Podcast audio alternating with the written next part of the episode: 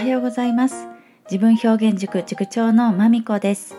このチャンネルはたった30分で最高のエコ関係にを掲げまして人と人との架け橋になる株式会社 LMC 様のご提供でお送りします。大木社長いつも応援ありがとうございます。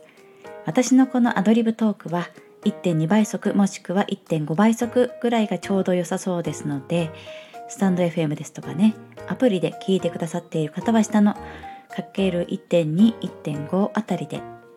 あたりに下のボタンでちょっと調整してみてくださいね。はい。で、今日は熟成さんの表現についてご紹介したいと思います。はい。テーマはですね、表現のテーマは時間でした。えー、もうただ時計を書くのかななんてと想像された方もいらっしゃるんじゃないでしょうか。はい違います。まあこの熟成さんの表現は違いましたということなんですけれども今日ご紹介します熟成さんは、まあ、小学6年生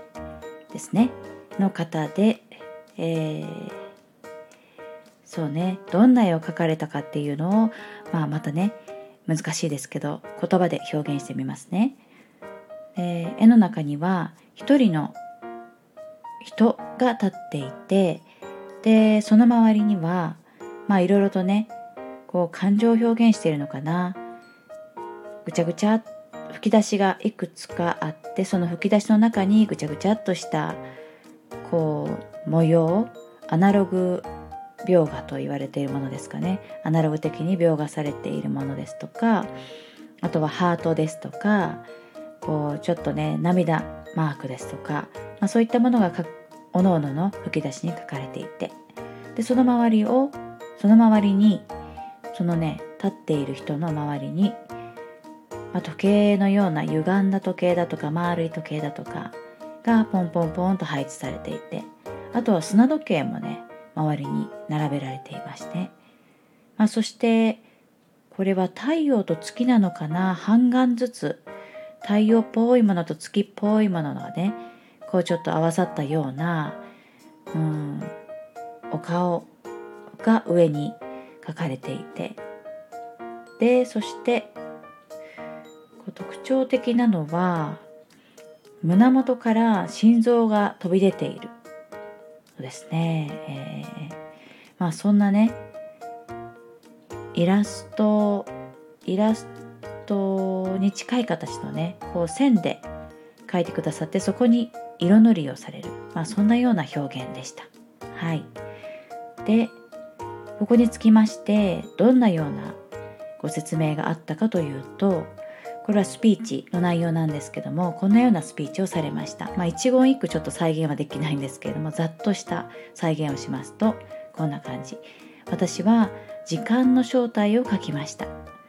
時間は人の精神状態に直結するまあ人の思い込みのようなものだと私は思っています。楽しい時は早く感じるし辛い時は長く感じます。つまるところ心の状態で時間というのは決まってしまうのではないでしょうか。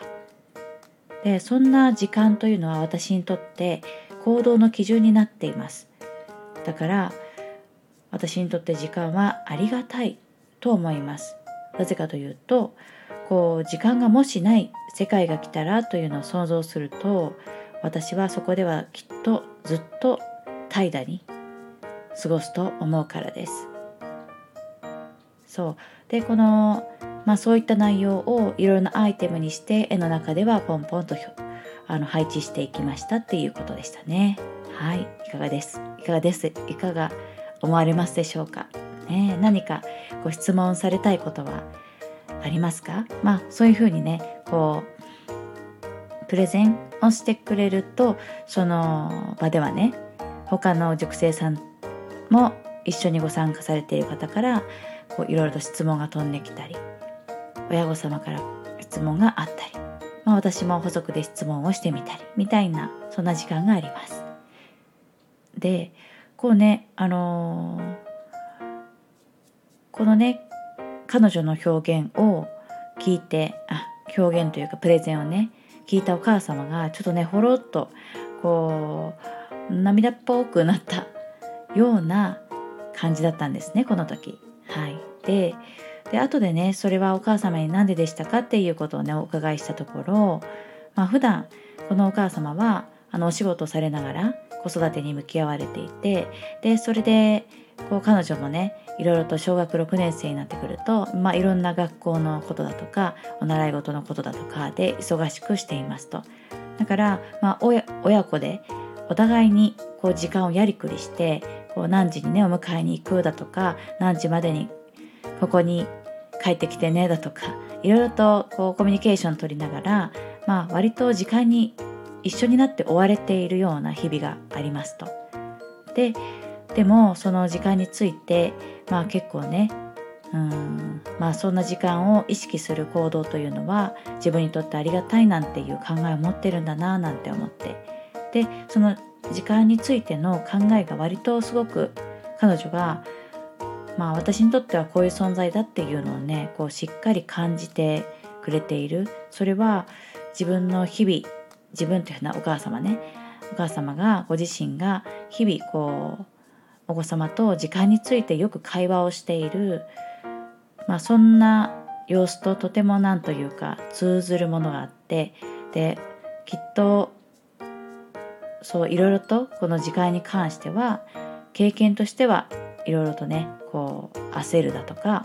うん、追われるだとか足りないだとかそういうこともありながらもでもそういうふうに考えているんだっていうふうなこう親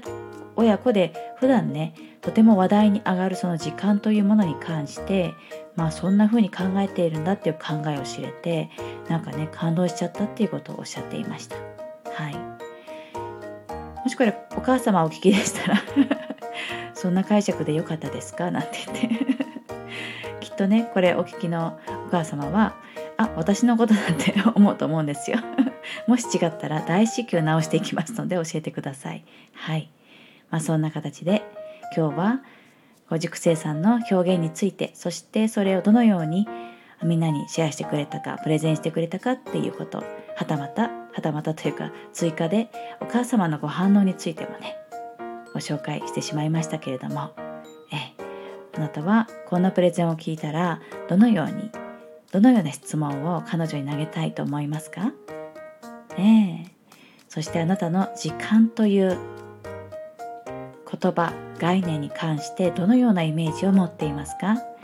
親子でぜひ会話の一つの話題にねしてみてください。はい。ではまたお耳にかかるまでお元気でお過ごしくださいね。ありがとうございました。